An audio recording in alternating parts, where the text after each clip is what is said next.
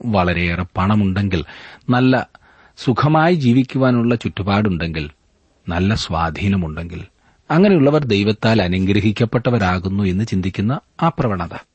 ഈ ചിന്താഗതി കൊണ്ട് തന്നെ ഇതൊന്നുമില്ലാത്തവർ ശപിക്കപ്പെട്ടവരാണെന്നും അതെ ദൈവത്താൽ ശപിക്കപ്പെട്ടവരാണെന്നും ഇതിൽ എന്തെങ്കിലും ഇല്ലാതെ വന്നാൽ ദൈവം കൈവിട്ടു എന്നും നാം ചിന്തിക്കാറുണ്ട്.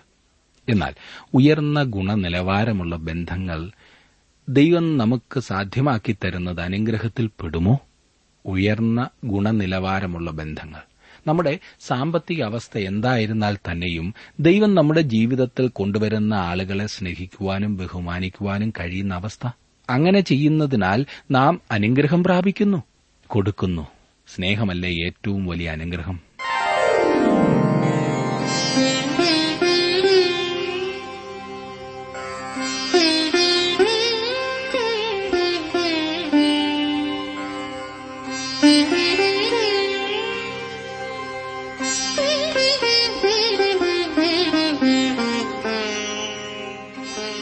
ടി ഡബ്ല്യു ആറിന്റെ വേദപഠന ക്ലാസ് ആരംഭിക്കുകയാണ്.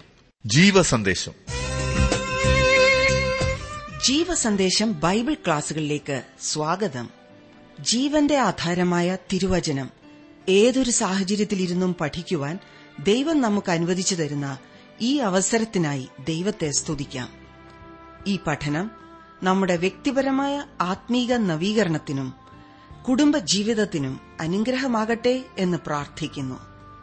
ബ്രദർ ജോർജ് ഫിലിപ്പ് നയിക്കുന്ന ഈ പഠനത്തിൽ താങ്കൾക്കുണ്ടാകുന്ന ചോദ്യങ്ങളും സംശയങ്ങളും ഞങ്ങളെ എഴുതി അറിയിച്ചാൽ ഞങ്ങൾക്ക് താങ്കളെ സഹായിക്കുവാൻ കഴിയും. അതുപോലെ തന്നെ താങ്കൾക്ക് എന്തെങ്കിലും പ്രാർത്ഥനാ വിഷയങ്ങൾ ഉണ്ടെങ്കിൽ ഞങ്ങളെ അറിയിച്ചാലും ഞങ്ങൾ പ്രത്യേകം പ്രാർത്ഥിക്കുന്നതാണ്. ഈ ആത്മീക ശുശ്രൂഷയ്ക്ക് താങ്കളുടെ സഹകരണവും പ്രാർത്ഥനയും വളരെ ആവശ്യമാണ്. ഞങ്ങളുമായി ബന്ധപ്പെടുമല്ലോ. ഇനി നമുക്ക് ഇന്നത്തെ പഠനത്തിലേക്ക് കടക്കാം. ഇന്നത്തെ പാഠഭാഗം. റൂത്തിന്റെ പുസ്തകം നാലാം അധ്യായം ഒൻപതാം വാക്യം മുതൽ ഇരുപത്തിരണ്ടാം വാക്യം വരെ.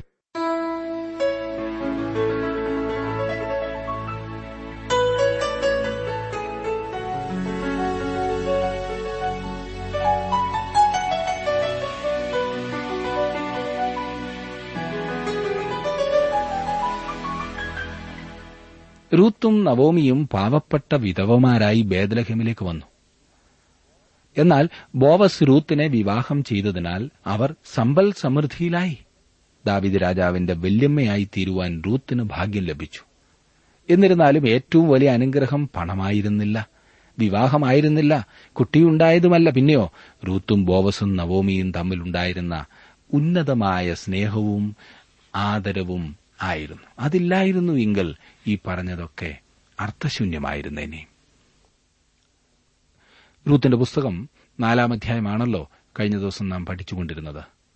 അതിന്റെ ആദ്യത്തെ എട്ട് വാക്യങ്ങൾ നാം ചിന്തിക്കുകയുണ്ടായി. ഇന്ന് ഒൻപത് മുതലുള്ള വാക്യങ്ങൾ നമുക്ക് നോക്കാം. ഒൻപതാം വാക്യത്തിൽ നാം വായിക്കുന്നത് അപ്പോൾ ബോവസ് മൂപ്പന്മാരോടും സകല ജനത്തോടും പറഞ്ഞത് എലിമേലേക്കിനുള്ളതൊക്കെയും കില്ലിയോനും മഹ്ളോനും ഉള്ളതൊക്കെയും ഞാൻ നവോമിയോട് വാങ്ങിയിരിക്കുന്നു എന്നതിന് നിങ്ങൾ ഇന്ന് സാക്ഷികളാകുന്നു. ബോവസ് നഗരവാതിൽക്കൽ ഇരുന്നുകൊണ്ട് ബോവസിനേക്കാൾ രൂത്തിന് അടുത്ത ചാർച്ചക്കാരൻ അതുവഴി പോയപ്പോൾ അയാളെ വിളിച്ച് പത്ത് മൂപ്പന്മാരുമായി കാര്യങ്ങൾ ചർച്ച ചെയ്തു. റൂത്തിനെ വിവാഹം ചെയ്യുവാനും എലീമയിലേക്കിനുള്ള സ്വത്ത് സ്വന്തമാക്കുവാനും ആ മറ്റേ ചാർച്ചക്കാരന് ബോവസ് അവസരം നൽകി. എന്നാൽ അയാൾ അതിന് തയ്യാറായിരുന്നില്ല. തന്മൂലം ബോവസ് താൻ തന്നെ അത് സ്വന്തമാക്കുവാൻ തയ്യാറാകുന്നു എന്ന് അറിയിക്കുന്നു. ആദ്യമായി ബോവസ് വസ്തുവകകൾ വാങ്ങി.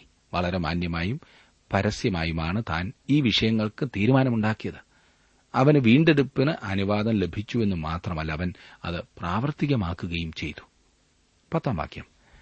അത്രയുമല്ല മരിച്ചവന്റെ പേർ അവന്റെ സഹോദരന്മാരുടെ ഇടയിൽ നിന്നും അവന്റെ പട്ടണവാതിൽക്കൽ നിന്നും മാഞ്ഞു മാഞ്ഞുപോകാതെ വണ്ണം മരിച്ചവന്റെ പേർ അവന്റെ അവകാശത്തിന്മേൽ നിലനിർത്തേണ്ടതിന് മഹ്ളോന്റെ ഭാര്യ മോവാബ്യ സ്ത്രീയായ റൂത്തിനെയും എനിക്ക് ഭാര്യയായി വാങ്ങിയിരിക്കുന്നു എന്നതിനും നിങ്ങൾ ഇന്ന് സാക്ഷികളാകുന്നു. ആദ്യമായി ബോവസ് വസ്തുവകകൾ വീണ്ടെടുത്തു. അതിനുശേഷം റൂത്തിനെ വീണ്ടെടുത്തു. ബോവസ് ഒരു വീണ്ടെടുപ്പുകാരന്റെ കർത്തവ്യം നിർവഹിച്ചതിൽ കൂടെ റൂത്തിനെ തന്റെ ഭാര്യയാക്കി. റൂത്തിനോടുള്ള അവന്റെ അഗാധമായ സ്നേഹം കാരണമാണ് ബോവസ് ഇത് ചെയ്തത്. തന്റെ തീരുമാനം സാക്ഷികളുടെ മുൻപാകെ അവൻ വ്യക്തമാക്കി. ഇവിടെ ബോവസിൽ നമ്മുടെ ചാർച്ചക്കാരൻ വീണ്ടെടുപ്പുകാരനായ കർത്താവായ യേശുക്രിസ്തുവിന്റെ ഒരു ഉത്തമ ദൃഷ്ടാന്തം നമുക്ക് കാണാം. നമുക്ക് വേണ്ടി അവൻ പ്രവർത്തിച്ചു എന്നത് വളരെ പ്രാധാന്യമർഹിക്കുന്നതാണ്. നവോമിയുടെ വസ്തുവകകൾ മാത്രമല്ല മഹളോന്റെ വിധവയായ റൂത്തിനെയും വീണ്ടെടുത്തുവെന്ന് ഇവിടെ ബോവസ് സാക്ഷികളുടെ മുൻപാകെ വ്യക്തമാക്കുന്നു. പതിനൊന്നാം വാക്യത്തിൽ നാം വായിക്കുന്നു അതിന് പട്ടണവാതിൽക്കൽ ഇരുന്ന സകല ജനവും മൂപ്പന്മാരും പറഞ്ഞത് ഞങ്ങൾ സാക്ഷികൾ തന്നെ. നിന്റെ വീട്ടിൽ വന്നിരിക്കുന്ന സ്ത്രീയെ യഹോവ റാഹിലിനെ പോലെയും ലേയെ പോലെയും ആക്കട്ടെ. അവർ ഇരുവരുമല്ലോ ഇസ്രായേൽ ഗ്രഹം പണിതത്.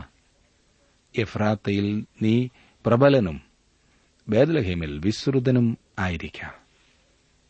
റൂത്ത് ഒരു വിദേശിയായിരുന്നുവെങ്കിലും ചുരുങ്ങിയ കാലത്തെ ബേദലഹേമിലെ ജീവിതം കൊണ്ട് പ്രശംസനീയമാം വിധം ഒരു ധാരണ ആളുകളിൽ ഉണ്ടാക്കിയതിനാൽ ബേദലഹേമിലെ ജനങ്ങൾ ബോവസിന്റെ ഈ പ്രവർത്തനത്തിൽ വളരെയധികം സന്തോഷിച്ചു. മോവാബിയ സ്ത്രീ എന്ന നിലയിൽ ഇസ്രായേലിന്റെ ദൈവത്തെ തന്റെ രക്ഷിതാവായി സ്വീകരിക്ക മൂലം അവളൊരു വലിയ ത്യാഗമാണ് ചെയ്തിരിക്കുന്നതെന്നും വളരെ വ്യക്തമാണല്ലോ അല്ലേ? ബേദലഹേമിൽ കടന്നു വന്ന ശേഷം ആ സമൂഹത്തിലുള്ള ബാല്യക്കാരുടെ പുറകെ നടന്ന് തന്റെ സമയം അനാവശ്യമായി കളയാതിരുന്നത് ബോവസ് നേരത്തെ തന്നെ മനസ്സിലാക്കിയിരുന്നുവെന്ന് നാം പഠിച്ചുവല്ലോ. ഒരു പുരുഷൻ ഒരു സ്ത്രീയെ മണവാട്ടിയായി തെരഞ്ഞെടുക്കുന്നത് പോലെ ബോവസ് രൂത്തിനെ അവകാശമാക്കി. അങ്ങനെ ക്രിസ്തുവും തന്റെ മണവാട്ടിക്കായി ഈ ഭൂമിയിലേക്ക് വന്നു. നമുക്ക് വേണ്ടി ക്രൂശിതനായി നമ്മോടുള്ള സ്നേഹം അവൻ തെളിയിച്ചു. നാം പ്രതികരിക്കാനുള്ളവരാകയാൽ അവന്റെ സ്നേഹത്തോട് നാം പ്രതികരിക്കണം. അവനെ നമ്മുടെ രക്ഷിതാവായി സ്വീകരിച്ച് അവനെ നാം അറിയണം. പ്രിയ സുഹൃത്തെ അവനെ അറിയുക എന്നതായിരിക്കണം ഓരോ വിശ്വാസിയുടെയും ജീവിതാഭിലാഷം. ഇന്ന് ധാരാളം ആളുകൾ വർഷത്തിലൊരിക്കൽ ബേദലഹീമിലെ പുൽക്കൂട്ടിൽ അവനെ തിരയാറുണ്ട്. പ്രിയ സുഹൃത്തെ അവൻ അവിടില്ല. ഒരു ശിശുവായി അവൻ ഈ ലോകത്തിലേക്ക് വന്നുവെങ്കിലും ശിശുവായി തന്നെ അധികം നാൾ കഴിഞ്ഞില്ല. ഉയർപ്പ് നാളിൽ ശവകുടീരത്തിൽ പോയി അവനെ ആളുകൾ തിരയാറുണ്ട്. അവനെ അവിടെയും കാണുവാൻ സാധിക്കില്ല. ഇന്ന് അവൻ മഹത്വത്തിലിരിക്കുകയാണ്. വിശുദ്ധ പൌലോസ് തന്റെ ജീവിതാഭിലാഷത്തെപ്പറ്റി പറഞ്ഞത് നമുക്ക് നോക്കാം. അവനിൽ ഇരിക്കേണ്ടതിനും അവന്റെ മരണത്തോട് അനുരൂപപ്പെട്ടിട്ട് അവനെയും അവന്റെ പുനരുദ്ധാനത്തിന്റെ ശക്തിയെയും അവന്റെ കഷ്ടാനുഭവങ്ങളുടെ കൂട്ടായ്മയെയും അനുഭവിച്ചറിയേണ്ടതിനും. ഫിലിപ്പ് ലേഖനം മൂന്നാം അധ്യായത്തിന്റെ പത്താം വാക്യമാണ് ഞാൻ വായിച്ചത്. അതായിരുന്നു പൌലോസിന്റെ ലക്ഷ്യം. അവൻ നമ്മെ ആദ്യം സ്നേഹിച്ചതിനാൽ നാം നമ്മുടെ ചാർച്ചക്കാരനായ വീണ്ടെടുപ്പുകാരനെ അറിയുകയും സ്നേഹിക്കുകയും ചെയ്യണം. അങ്ങനെ ബോവസിന്റെ പ്രവൃത്തിയിൽ ബേദലഹേമിലെ ആളുകൾ വളരെ സന്തോഷിക്കുകയും അത് അവർ അവനോട് കാണിക്കുകയും ചെയ്തു. പന്ത്രണ്ടാം ഭാഗ്യത്തിൽ നാം കാണുന്നു ഈ യുവതിയിൽ നിന്ന് യഹോവ നിനക്ക് നൽകുന്ന സന്തതിയാൽ നിന്റെ ഗ്രഹം താമാർ യഹൂദയ്ക്ക് പ്രസവിച്ച ഫേരസിന്റെ ഗ്രഹം പോലെ ആയിത്തീരട്ടെ. ഇവിടെ ബോവസിന്റെ മക്കളെ കിട്ടേണ്ടതിനായി മൂപ്പന്മാർ പ്രാർത്ഥിക്കുകയാണ്. പതിമൂന്നാം വാക്യം നോക്കിക്കാട്ട് ഇങ്ങനെ ബോവസ് രൂത്തിനെ പരിഗ്രഹിച്ചു. അവൾ അവന് ഭാര്യയായി. അവൻ അവളുടെ അടുക്കൽ ചെന്നപ്പോൾ യഹോവ അവൾക്ക് ഗർഭം നൽകി. അവൾ ഒരു മകനെ പ്രസവിച്ചു.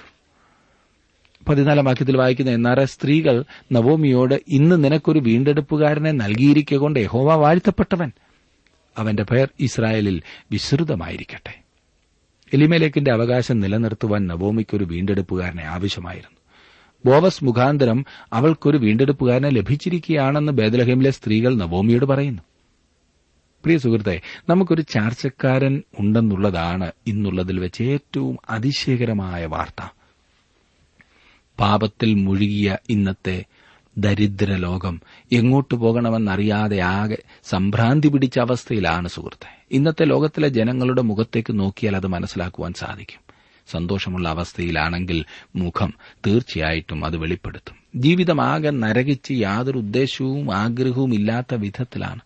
അവർക്കൊരു ചാർച്ചക്കാരനെ ആവശ്യമാണ്. നമുക്കൊരു ചാർച്ചക്കാരനുണ്ടെങ്കിലും അവനെ നമ്മുടെ ചാർച്ചക്കാരനായ വീണ്ടെടുപ്പുകാരനായി അംഗീകരിക്കാതെ അവനെ അറിയാതെ ക്രിസ്മസും ഈസ്റ്ററും അങ്ങനെ ക്രിസ്തുവുമായി ബന്ധപ്പെട്ട പലതും ആഘോഷിക്കുന്നത് കാണുന്നത് വളരെ പരിതാപകരമാണല്ലേ? നമ്മുടെ വീണ്ടെടുപ്പുകാരനെ അറിയാതെ ഇതൊക്കെ ആഘോഷിച്ചതുകൊണ്ട് എന്താണ് വിശേഷം? പതിനഞ്ചാം വാക്യം. അവൻ നിനക്ക് ആശ്വാസപ്രദനും നിന്റെ വാർദ്ധിക്യത്തിങ്കൽ പോഷകനുമായിരിക്കും. നിന്നെ സ്നേഹിക്കുന്നവളും ഏഴു പുത്രന്മാരെക്കാൾ നിനക്ക് ഉത്തമയുമായിരിക്കുന്ന നിന്റെ മരുമകളല്ലോ അവനെ പ്രസവിച്ചതെന്ന് പറയും.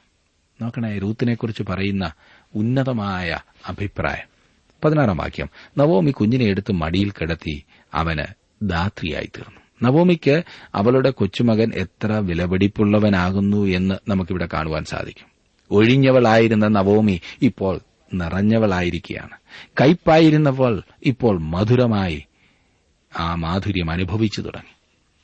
നവോമി ഇപ്പോൾ വാസ്തവത്തിൽ സന്തോഷവതിയാകുന്നു.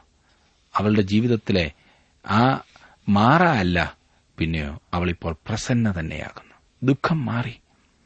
ആശ്വാസം കണ്ടെത്തിയിരിക്കുകയാണ് അവൾ. പതിനേഴാം വാക്യം നോക്കിക്കേ. അവളുടെ അയൽക്കാരത്തികൾ നവോമിക്കൊരു മകൻ ജനിച്ചു എന്ന് പറഞ്ഞ് അവന് ഓബേദ് എന്ന് പേർ വിളിച്ചു. ദാവിദിന്റെ അപ്പനായ ഇഷായിയുടെ അപ്പൻ ഇവൻ തന്നെ. നവോമിക്ക് കുഞ്ഞിനോടുള്ള സ്നേഹം കണ്ട് അയൽക്കാരത്തികൾ അവൻ ഓബേദ് അഥവാ ദാസൻ അഥവാ ആരാധകൻ എന്ന് പേരിട്ടു. നവോമിക്ക് ഓബേദുമായി രക്തബന്ധമില്ലായിരുന്നെങ്കിലും നിയമപ്രകാരം ഈ കുഞ്ഞ് നവോമിയുടെ കൊച്ചുമകനായി. നവോമിയുടെ വാർദ്ധക്യത്തിൽ തന്റെ ഭർത്താവിന്റെ മരണശേഷവും മക്കളുടെ അഭാവത്തിലും ഈ മകൻ ശുശ്രൂഷിച്ചുവെന്നത് തീർച്ചയാണ്. അവളുടെ ഭൂസ്വത്തുക്കൾ ബോവസിന്റെയും റൂത്തിന്റെയും ഈ മകൻ അവകാശമായി വരികയും ചെയ്തു. ഈ മകൻ ജീവനുള്ള ദൈവത്തിന്റെ ദാസനായിരുന്നു ദൈവത്തിന്റെ ശുശ്രൂഷകനായിരുന്നു ആരാധകനായിരുന്നു. ഓബേദിന്റെ വംശാവലിയാണ് ഇനിയും നമുക്ക് പഠിക്കാനുള്ളത്. ഓബേദ് ഇഷായിയുടെ അപ്പനായിരുന്നു ഇഷായി ദാവീദിന്റെ അപ്പനുമായിരുന്നു. പതിനെട്ട് മുതൽ ഇരുപത്തിരണ്ട് വരെയുള്ള വാക്യങ്ങളിലേക്ക് വരുമ്പോൾ നാം അവിടെ ഫേറസിന്റെ വംശപാരമ്പര്യത്തെക്കുറിച്ച് പറയുന്നു. ഫേറസ് ഹെസ്രോനെ ജനിപ്പിച്ചു. ഹെസ്രോൻ രാമിനെ ജനിപ്പിച്ചു. റാം അമ്മിനാദാബിനെ ജനിപ്പിച്ചു. അമ്മിനാദാബ് നഹശോനെ ജനിപ്പിച്ചു. നഹശോൻ സൽമോനെ ജനിപ്പിച്ചു. സൽമോൻ ബോവസിനെ ജനിപ്പിച്ചു. ബോവസ് ഓബേദിനെ ജനിപ്പിച്ചു. ഓബേദ് ഇഷായിയെ ജനിപ്പിച്ചു. ഇഷായി ദാവിദിനെ ജനിപ്പിച്ചു. രൂത്തിന്റെ പുസ്തകത്തിൽ ചേർത്തിരിക്കുന്ന ഈ വംശാവലി പഴയ നിയമങ്ങളിലെ ഏത് ഭാഗത്തേതുപോലെയും പ്രാധാന്യമർഹിക്കുന്നതാണ്. അതിന്റെ കാരണം നമുക്ക് നോക്കാം. അതായത് ഈ ചെറിയ പുസ്തകത്തിലെ വംശാവലിയാണ് ദാവീദിന്റെ കുടുംബത്തെ യഹൂദ വംശവുമായി ബന്ധപ്പെടുത്തിയിരിക്കുന്നത്. ഇതില്ലായിരുന്നുവെങ്കിൽ ദാവീദ് യഹൂദ വംശവുമായുള്ള ബന്ധത്തിന്റെ എഴുതിവെച്ച രേഖകൾ ഒന്നും നമുക്ക് ലഭിക്കുകയില്ലായിരുന്നു അതിനാൽ രൂത്തിന്റെ പുസ്തകത്തിലെ ഈ വംശാവലി വളരെയേറെ പ്രധാനപ്പെട്ടതാണ്. ദൈവത്തിന്റെ പരിപാടിക്കും പദ്ധതിക്കും ഇത് ശരിക്കും യോജിച്ചതായിരിക്കുന്നു വീണ്ടും നമുക്ക് ചാർച്ചക്കാരനായ വീണ്ടെടുപ്പുകാരനെ നോക്കാം. അവനെ നമ്മുടെ കർത്താവായ യേശു ക്രിസ്തുവായിട്ടാണല്ലോ ചിത്രീകരിച്ചിരിക്കുന്നത്. ഏത് വിധത്തിലാണ് നമ്മുടെ കർത്താവിനെ ഒരു ചാർച്ചക്കാരനായ വീണ്ടെടുപ്പുകാരനായി പ്രതിനിധാനം ചെയ്യുന്നതെന്ന് നോക്കാം. ഒരാൾക്ക് ചാർച്ചക്കാരനായ വീണ്ടെടുപ്പുകാരൻ എന്ന യോഗ്യത കിട്ടണമെങ്കിൽ അയാൾക്ക് പലതരത്തിലുള്ള യോഗ്യതകൾ നിറവേറ്റേണ്ടിയിരിക്കുന്നു. അവയിൽ ചിലത് നമുക്ക് നോക്കാം. ആദ്യമായി അവനൊരു അടുത്ത ചാർച്ചക്കാരനായിരിക്കണം. രണ്ടാമതായി അവൻ വീണ്ടെടുക്കാൻ തയ്യാറായിരിക്കണം. ചാർച്ചക്കാരനായ വീണ്ടെടുപ്പുകാരൻ വീണ്ടെടുക്കാൻ കഴിവുള്ളവനായിരിക്കണമെന്നതാണ് മൂന്നാമത്തെ യോഗ്യത. നാലാമത്തെ യോഗ്യത ചാർച്ചക്കാരനായ വീണ്ടെടുപ്പുകാരൻ സ്വതന്ത്രനായിരിക്കണം. വീണ്ടെടുപ്പിന്റെ വില കൊടുക്കാൻ വീണ്ടെടുപ്പുകാരൻ തയ്യാറായിരിക്കണമെന്നതാണ് അവസാനത്തേത്. റൂത്തിന്റെ ചാർച്ചക്കാരനായ വീണ്ടെടുപ്പുകാരൻ ബോവസിന് ഈ വ്യവസ്ഥകളെല്ലാം പാലിക്കാൻ കഴിവുണ്ടായിരുന്നു. നമ്മുടെ മാത്രമല്ല ലോകത്തിന്റെ മുഴുവൻ വീണ്ടെടുപ്പുകാരനായ നമ്മുടെ കർത്താവിനും മുകളിൽ പറഞ്ഞ വ്യവസ്ഥകളെല്ലാം പാലിക്കാൻ ഉള്ള കഴിവുള്ളവനാണ്. ഒന്നാമതായി ചാർച്ചക്കാരനായ വീണ്ടെടുപ്പുകാരൻ അടുത്ത ചാർച്ചക്കാരനായിരിക്കണം. അത് വളരെ സ്പഷ്ടവും വ്യക്തവുമായിരിക്കുന്നല്ലോ. അതുകൊണ്ടാണല്ലോ ബോവസിന് പ്രവർത്തിക്കുവാൻ സാധിച്ചത്. ഞാൻ നിന്റെ അടുത്ത ചാർച്ചക്കാരനാണെന്ന് നേരത്തെ തന്നെ പറഞ്ഞല്ലോ. ഈ കഥയുടെ ആരംഭം മുതൽ അവസാനം വരെ ബോവസ് എലിമേലേക്കിന്റെ ബന്ധുവായിരുന്നുവെന്ന് തെളിയിച്ചിട്ടുണ്ട്. നമ്മുടെ വീണ്ടെടുപ്പുകാരനായ കർത്താവായ യേശു ക്രിസ്തു നമ്മുടെ അടുത്ത ചാർച്ചക്കാരനാണ്. നമുക്ക് വേണ്ടി അവൻ തന്നെ തന്നെ മനുഷ്യനായി ഭൂമിയിൽ വന്നു. മക്കൾ ജഡരക്തങ്ങളോടുകൂടിയവരാകൊണ്ട് അവനും അവരെപ്പോലെ ജഡരക്തങ്ങളോടുകൂടിയവനായി മരണത്തിന്റെ അധികാരിയായ പിശാചിനെ തന്റെ മരണത്താൽ നീക്കി ജീവപര്യന്തം മരണഭീതിയിൽ അടിമകളായിരുന്നവരെ ഒക്കെയും വിടുവിച്ചു. ദൂതന്മാരെ സംരക്ഷണ ചെയ്യുവാനല്ല അബ്രഹാമിന്റെ സന്തതിയെ സംരക്ഷണ ചെയ്യുവാൻ അത്രേ അവൻ വന്നത്. എബ്രാലേനൻ രണ്ടാം അധ്യായത്തിന്റെ പതിനാല് മുതൽ പതിനാറ് വരെയുള്ള വാക്യങ്ങളിൽ പറഞ്ഞിരിക്കുന്നതാണ് ഞാൻ വായിച്ചത്. അബ്രഹാമിന്റെ സന്തതിയായ നമ്മെ സംരക്ഷണ ചെയ്യാൻ കർത്താവായ യേശു ക്രിസ്തു നമ്മുടെ കുടുംബത്തിലേക്ക് കടന്നു വന്നു വീണ്ടും എബ്രാലേഖനം അഞ്ചാം അധ്യായത്തിന്റെ ഇരുപത്തിയേഴാം വാക്യത്തിൽ പറഞ്ഞിരിക്കുന്നത് താനും ബലഹീനത പൂണ്ടവനാകിയാൽ അറിവില്ലാത്തവരോടും വഴിതെറ്റിപ്പോകുന്നവരോടും സഹതാപം കാണിപ്പാൻ കഴിയുന്നവനും ആയിരുന്നു.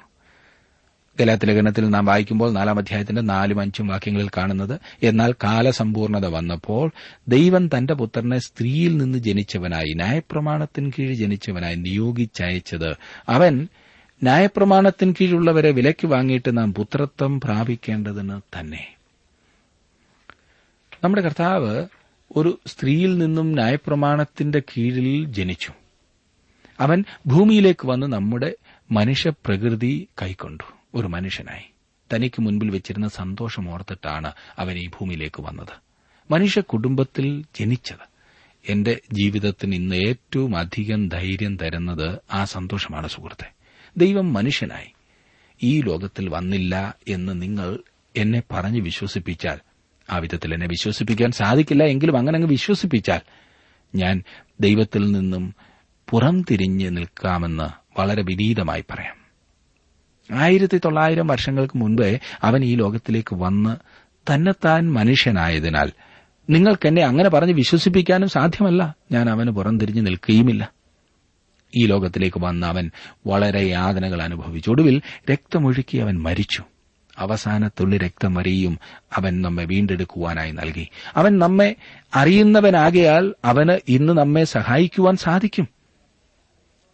താങ്കളുടെ കൂട്ടുകാർ താങ്കളെ അറിയുന്നതിൽ കൂടുതലായിട്ട്. താങ്കളുടെ ബന്ധുക്കൾ താങ്കളെ അറിയുന്നതിൽ കൂടുതലായിട്ട്. അല്പം കൂടി ഞാൻ അടുത്ത് പറയട്ടെ താങ്കളുടെ ഭാര്യയോ താങ്കളുടെ ഭർത്താവോ താങ്കളെ അറിയുന്നതിലധികമായി താങ്കൾ തന്നെ താങ്കളെ അറിയുന്നതിലധികമായി ഇന്ന് കർത്താവായ യേശുക്രിസ്തു താങ്കളെയും എന്നെയും അറിയുന്നു. അതിനാൽ അവന് നമ്മെ സഹായിക്കുവാൻ സാധിക്കും. ഈ ജീവിതത്തിൽ എനിക്ക് വിശദീകരിക്കുവാൻ സാധിക്കാത്ത അനേകം അനുഭവങ്ങളും എന്തുകൊണ്ട് സംഭവിക്കുന്നു എന്ന് പറയുവാൻ സാധിക്കാത്ത അനേകം കാര്യങ്ങളും ഉണ്ടെങ്കിൽ തന്നെ ദൈവം മനുഷ്യനായി തീർന്നതിനാൽ എന്റെ മനുഷ്യ സ്വഭാവം അവന്റെ മേൽ എടുത്തതിനാൽ ഞാൻ അവനെ അംഗീകരിക്കുന്നു. ദൈവത്തിന്റെ ആലോചനയും പദ്ധതി പ്രകാരവുമാണ് പാപത്തിൽ മുഴുകിയിരുന്ന ഈ ലോകത്തിനു വേണ്ടി ക്രിസ്തു വന്നതും യാതനകൾ അനുഭവിച്ചതും ഒടുവിൽ രക്തമൊഴുക്കി മരിച്ചതും. അങ്ങനെ വരേണ്ടത് ഒരു ആവശ്യമാണെന്ന് ദൈവത്തിന് അറിയാമായിരുന്നു. അതിനാൽ ജീവിതത്തിന് ഉന്നതവും വിശുദ്ധവുമായ ഏതോ ഉദ്ദേശമുണ്ടെന്ന് എനിക്കറിയാം. ജീവിതത്തിൽ വീഴ്ചകൾ പാളിച്ചകൾ വരുമ്പോൾ ഞാൻ എന്നെ തന്നെ ശുചിയാക്കി മുൻപോട്ട് നീങ്ങും. മുൻപോട്ട് നീങ്ങേണ്ടത് ആവശ്യമാണെന്ന് എനിക്കറിയാം. ഒന്ന് ഞാൻ ചെയ്യുന്നു. പിൻപിലുള്ളത് മറന്നും മുൻപിലുള്ളതിന് ആഞ്ഞും കൊണ്ട് ക്രിസ്തുവേശുവിൽ ദൈവത്തിന്റെ പരമവിളിയുടെ വിരുദ്ധനായി ലാക്കിലേക്ക് ഓടുന്നു. എത്ര മനോഹരമായിരിക്കുന്നില്ലേ? കർത്താവ് യേശു ക്രിസ്തു നമ്മുടെ മനുഷ്യഗുണവും ശരീരവും തന്നെത്താൻ സ്വീകരിച്ച് നമ്മുടെ വീണ്ടെടുപ്പുകാരനായി. അവൻ നമ്മുടെ ചാർച്ചക്കാരനായ വീണ്ടെടുപ്പുകാരൻ തന്നെ. ചാർച്ചക്കാരനായ വീണ്ടെടുപ്പുകാരൻ ഒരു അടുത്ത ചാർച്ചക്കാരൻ തന്നെയല്ല. വീണ്ടെടുപ്പാൻ മനസ്സുള്ളവനുമായിരിക്കണം. നവോമിയുടെ മറ്റേ ചാർച്ചക്കാരൻ വീണ്ടെടുക്കുവാൻ മനസ്സുള്ളവനല്ലായിരുന്നു. ഞാൻ വീണ്ടെടുത്താൽ എന്റെ സ്വന്തമായ അവകാശങ്ങൾ എനിക്ക് നഷ്ടപ്പെടും. എന്റെ അവകാശം നീ എടുത്തുകൊള്ളൂ. എനിക്ക് വീണ്ടെടുക്കുവാൻ സാധ്യമല്ല എന്ന് ആ മറ്റേ ചാർച്ചക്കാരൻ ബോവസിനോട് തുറന്നു പറഞ്ഞു. ബോവസിന് വീണ്ടെടുക്കുവാൻ മനസ്സുണ്ടായിരുന്നു എന്ന് മാത്രമല്ല അവൻ രൂത്തിനെ സ്നേഹിച്ചിരുന്നതിനാൽ വീണ്ടെടുക്കൽ അവന്റെ ആവശ്യവുമായിരുന്നു. നമ്മെ സ്നേഹിക്കുന്ന ഒരു വീണ്ടെടുപ്പുകാരൻ ഇന്ന് നമുക്കുള്ളതിന്റെ കാരണം നമുക്ക് വിവരിക്കുവാൻ സാധ്യമല്ല. വിശുദ്ധ പൌലോസ് റോമർക്കെഴുതിയ ലേഖനത്തിൽ എന്താണ് പറഞ്ഞിരിക്കുന്നതെന്ന് നമുക്ക് നോക്കാം. മൂന്നാം അധ്യായത്തിന്റെ ഇരുപത്തിനാലാം വാക്യം. അവന്റെ കൃപയാൽ ക്രിസ്തുവേശുവിങ്കിലെ വീണ്ടെടുപ്പ് മൂലം സൌജന്യമായത്രേ നീതീകരിക്കപ്പെടുന്നത്. സൌജന്യം എന്ന് പറഞ്ഞാൽ ഒരു കാരണവുമില്ലാത്തത് എന്നാണ്. നമ്മെ സ്നേഹിക്കാൻ യാതൊരു കാരണവും കാണാതെയാണ് അവൻ നമ്മെ സ്നേഹിച്ചതും വീണ്ടെടുത്തതും. വിശ്വാസത്തിന്റെ നായകനും പൂർത്തി വരുത്തുന്നവനുമായ യേശുവിനെ നോക്കുക. തന്റെ മുൻപിൽ വെച്ചിരുന്ന സന്തോഷം ഓർത്തവൻ അപമാനം അലക്ഷ്യമാക്കി ക്രൂശിനെ സഹിക്കുകയും ദൈവസിംഹാസനത്തിന്റെ വലത്തുഭാഗത്തിരിക്കുകയും ചെയ്തു. അതിനാൽ നമ്മുടെ ചാർച്ചക്കാരനായ വീണ്ടെടുപ്പുകാരനായ കർത്താവായി യേശു ക്രിസ്തു നമ്മെ വീണ്ടെടുക്കുവാൻ മനസ്സുള്ളവനായിരുന്നു. ഇന്നും അവൻ നമ്മെ സ്നേഹിക്കുകയും നമ്മെ വീണ്ടെടുക്കുവാൻ തയ്യാറുള്ളവനുമാണ്. സ്വയം അർപ്പിക്കുവാൻ മനസ്സുള്ളവനായിരുന്നു അവൻ. ആരോ ഒരിക്കൽ ക്രിസ്തുവിനെക്കുറിച്ചൊരു തെറ്റായ അഭിപ്രായം പറയുകയുണ്ടായി. അവൻ സ്വയം അർപ്പിക്കുവാൻ മനസ്സുള്ളവനാകയാൽ സോക്രട്ടീസിനെ പോലെ ആത്മഹത്യ ചെയ്യുകയായിരുന്നുവെന്ന്. ചില വിമർശകർ പല ദൈവദൂഷണ പ്രസ്താവനകളും ഉണ്ടായിരിക്കുന്നത് പോലെ ഇതും വെറും ദൈവദൂഷണമാണ്. അതെ അവന്റെ മരണം ഒരു ആത്മഹത്യയല്ലായിരുന്നുവെങ്കിലും അവൻ നമ്മെ അളവറ്റ് സ്നേഹിച്ചിരുന്നതിനാൽ അവൻ നമുക്ക് വേണ്ടി മരിക്കാൻ തയ്യാറായതായിരുന്നു. കുറെ വർഷങ്ങൾക്ക് മുൻപ് ഒരു ബോർഡിങ്ങിന് തീപിടിച്ചപ്പോൾ ഒരു സ്ത്രീ അതിന്റെ പിൻവശത്തുണ്ടായിരുന്ന പൈപ്പ് ലൈനിൽ കൂടി അകത്ത് കടക്കാൻ ശ്രമിച്ചു. പക്ഷേ ആ സ്ത്രീയും ആ കെട്ടിടത്തിനോടൊപ്പം വെന്തെരിഞ്ഞ് നിലംപതിച്ചു അടുത്ത ദിവസത്തെ വർത്തമാനപത്രം പുറത്തു വന്നത് ആ സ്ത്രീയുടെ ആത്മഹത്യാ വാർത്തയുമാണ്. പക്ഷേ കുറച്ച് ദിവസങ്ങൾക്ക് ശേഷം പത്രക്കാർ ആ വാർത്ത തിരുത്തി ക്ഷമാപണം യാചിച്ചുകൊണ്ടെഴുതി അതിന്റെ കാരണം എന്താണെന്നറിയണ്ടേ? കുറച്ച് ദിവസങ്ങൾക്ക് ശേഷം ജോലിക്കാർ ആ വെന്തിരിഞ്ഞ കെട്ടിടത്തിന്റെ അവശിഷ്ടങ്ങൾ കുഴിച്ചു മാറ്റുമ്പോൾ അതിന്റെ പുറകിലത്തെ മുറിയിൽ ഒരു ചെറിയ ഇരുമ്പ് കട്ടിലിൽ ഒരു കൊച്ചുകുഞ്ഞു വെന്ത് മരിച്ചു കിടക്കുന്നത് കണ്ടു. ആ സ്ത്രീയുടെ കുഞ്ഞായിരുന്നു അത്. അവൾ തന്റെ പൈതലിനെ സ്നേഹിച്ചിരുന്നതിനാൽ ആ പൈതലിനെ രക്ഷിക്കുവാൻ വേണ്ടിയാണ് ആ കത്തി എരിഞ്ഞുകൊണ്ടിരുന്ന കെട്ടിടത്തിൽ കടക്കാൻ അവൾ ശ്രമിച്ചതും ആത്മഹത്യ ചെയ്തുവെന്ന ആ വാർത്ത വന്നതും. നമ്മുടെ കർത്താവും നമ്മെ വീണ്ടെടുക്കുവാൻ മനസ്സുള്ളവനായിരുന്നു സുഹൃത്തെ. വളരെ വളരെ അവൻ നമ്മെ സ്നേഹിച്ചു. അവൻ നമ്മെ സ്നേഹിച്ചിരുന്നതിനാൽ നമ്മെ വീണ്ടെടുക്കുവാൻ അവൻ വിശാല മനസ്സുള്ളവനായിരുന്നു. മൂന്നാമതായി ഒരു ചാർച്ചക്കാരനായ വീണ്ടെടുപ്പുകാരൻ. വീണ്ടെടുക്കുവാൻ കഴിവുള്ളവനാണ്. ബേദലഹീമിൽ നവോമിക്ക് ചില പാവങ്ങളായ ചാർച്ചക്കാരുണ്ടായിരുന്നുവെന്ന് തീർച്ചയാണ്. നമുക്കും അതുപോലെയുള്ള ചാർച്ചക്കാരുണ്ടല്ലോ. നവോമി മോവാബിൽ നിന്നും ബേദലഹീമിലേക്ക് തിരികെ വന്ന ആ യാത്രയിൽ ഈ ചാർച്ചക്കാർ അവളുടെ വീട്ടിലേക്ക് വന്ന് അവർ കരഞ്ഞു കാണും. നിന്റെ കാര്യത്തിൽ ഞങ്ങൾക്ക് വളരെ സങ്കടമുണ്ട്. പക്ഷേ ഞങ്ങൾ വളരെ പരിതാപകരമായ അവസ്ഥയിലായതിനാൽ നിന്നെ സഹായിക്കുവാൻ ഞങ്ങൾക്കാർക്കും സാധിക്കില്ല. ആഗ്രഹമുണ്ടെങ്കിലും സഹായിക്കാൻ ഞങ്ങളെക്കൊണ്ട് ഒരു നിവൃത്തിയുമില്ല. ഞങ്ങൾക്ക് ഞങ്ങളെ തന്നെ സഹായിക്കുവാൻ സാധിക്കുന്നില്ല എന്ന് അവർ നവോമിയോട് പറഞ്ഞു കാണും. നമ്മോട് അനുകമ്പ കാണിക്കുന്ന ചാർച്ചക്കാരുള്ളത് നല്ലതാണ്. പക്ഷേ നമ്മെ സഹായിക്കുവാൻ തയ്യാറായിട്ട് ഒരു ചാർച്ചക്കാരൻ വരുന്നത് എത്ര ആശ്ചര്യജനകമായിരിക്കും അല്ലേ ഇവിടെ നമുക്കൊരു ചാർച്ചക്കാരനായ വീണ്ടെടുപ്പുകാരനുണ്ട്. നമ്മെ വീണ്ടെടുക്കുവാൻ കഴിവുള്ള വീണ്ടെടുപ്പുകാരനാണ് നമുക്കുള്ളത്. നമ്മുടെ കർത്താവ് കഴിവുള്ളവനാണെന്ന് പുതിയ നിയമത്തിൽ പല പ്രാവശ്യം പറഞ്ഞിട്ടുള്ളത് നിങ്ങൾ ശ്രദ്ധിച്ചിട്ടുണ്ടോ? അവൻ പ്രാപ്തിയുള്ളവനാണ് സുഹൃത്തെ. താൻ മുഖാന്തരമായി ദൈവത്തോടടുക്കുന്നവർക്ക് വേണ്ടി പക്ഷപാതം ചെയ്യുവാൻ സദാ ജീവിക്കുന്നവനാകിയാൽ അവൻ അവരെ പൂർണമായി രക്ഷിപ്പാൻ പ്രാപ്തനാകുന്നു എന്ന് എബ്രാലേഖനം ഏഴാം അധ്യായത്തിന്റെ ഇരുപത്തിയഞ്ചാം വാക്യത്തിൽ നാം വായിക്കുന്നു. നമ്മെ വീണ്ടെടുക്കുവാൻ പ്രാപ്തിയുള്ള വലിയ ചാർച്ചക്കാരനായ വീണ്ടെടുപ്പുകാരനാണ് നമ്മുടെ കർത്താവ്. ബോവസ് ഒരു ധനികനായിരുന്നതിനാൽ ബോവസിന്റെ കാര്യത്തിൽ ഇത് ശരിയാണ്. അവന്റെ പ്രാപ്തിയെ പരാമർശിക്കുന്ന ഒരു ചോദ്യവും ഉന്നയിക്കപ്പെട്ടില്ല. നമ്മുടെ കർത്താവിനെ വീണ്ടെടുക്കുവാൻ കഴിവുണ്ടോ എന്ന കാര്യത്തിൽ ഒരു ചോദ്യത്തിന് ആവശ്യമില്ല സംശയത്തിന് ആവശ്യമില്ല.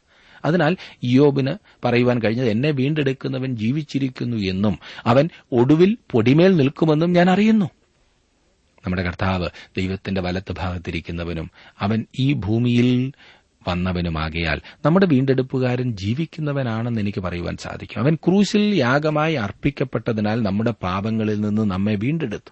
രക്ഷിപ്പാൻ പ്രാപ്തിയുള്ളവനാണവൻ. ഫിലിപ്പ് ലേഖനം രണ്ടാം അധ്യായത്തിന്റെ ഒൻപത് മുതൽ പതിനൊന്ന് വരെയുള്ള വാക്യങ്ങളിൽ നമ്മോട് പറഞ്ഞിരിക്കുന്നത് ശ്രദ്ധിച്ചാലും അതുകൊണ്ട് ദൈവവും അവനെ ഏറ്റവും ഉയർത്തി. സകല നാമത്തിനും മേലായ നാമം നൽകി. അങ്ങനെ യേശുവിന്റെ നാമത്തിങ്കൽ സ്വർലോകരുടെയും ഭൂലോകരുടെയും അധോലോകരുടെയും മുഴങ്കാലൊക്കെയും മടങ്ങുകയും എല്ലാ നാവും യേശുക്രിസ്തു കർത്താവെന്ന് പിതാവായ ദൈവത്തിന്റെ മഹത്വത്തിനായി ഏറ്റുപറയുകയും ചെയ്യേണ്ടി വരും. അവൻ രക്ഷിപ്പാൻ പ്രാപ്തനാണ്. അവൻ താങ്കളെ രക്ഷിപ്പാൻ കഴിവുള്ളവനാണ് സുഹൃത്തെ. താങ്കൾ ആ രക്ഷ സ്വന്തമാക്കിയിട്ടുണ്ടോ? അവിടുന്ന് താങ്കളെ രക്ഷിപ്പാൻ വീണ്ടെടുപ്പാൻ ആഗ്രഹിക്കുന്നു. താങ്കൾ അവങ്കിലേക്ക് ചെന്നാൽ അവനത് നിവർത്തിക്കും. നാം നമ്മുടെ സ്വന്തം താൽപര്യത്താൽ തീരുമാനത്താൽ അവങ്കിലേക്ക് ചെല്ലേണ്ടതുണ്ട്. ഇന്ന് അങ്ങനെ ഒരു തീരുമാനമെടുക്കുമോ? അഥവാ അങ്ങനെ ഒരു തീരുമാനം ഇതിനു മുൻപ് എടുത്തിട്ടുണ്ടെങ്കിൽ അവനുമായിട്ടുള്ള ബന്ധം ഇപ്പോൾ എങ്ങനെയുണ്ട്? നമുക്ക് അതൊന്ന് ധ്യാനിക്കാം വിലയിരുത്താം.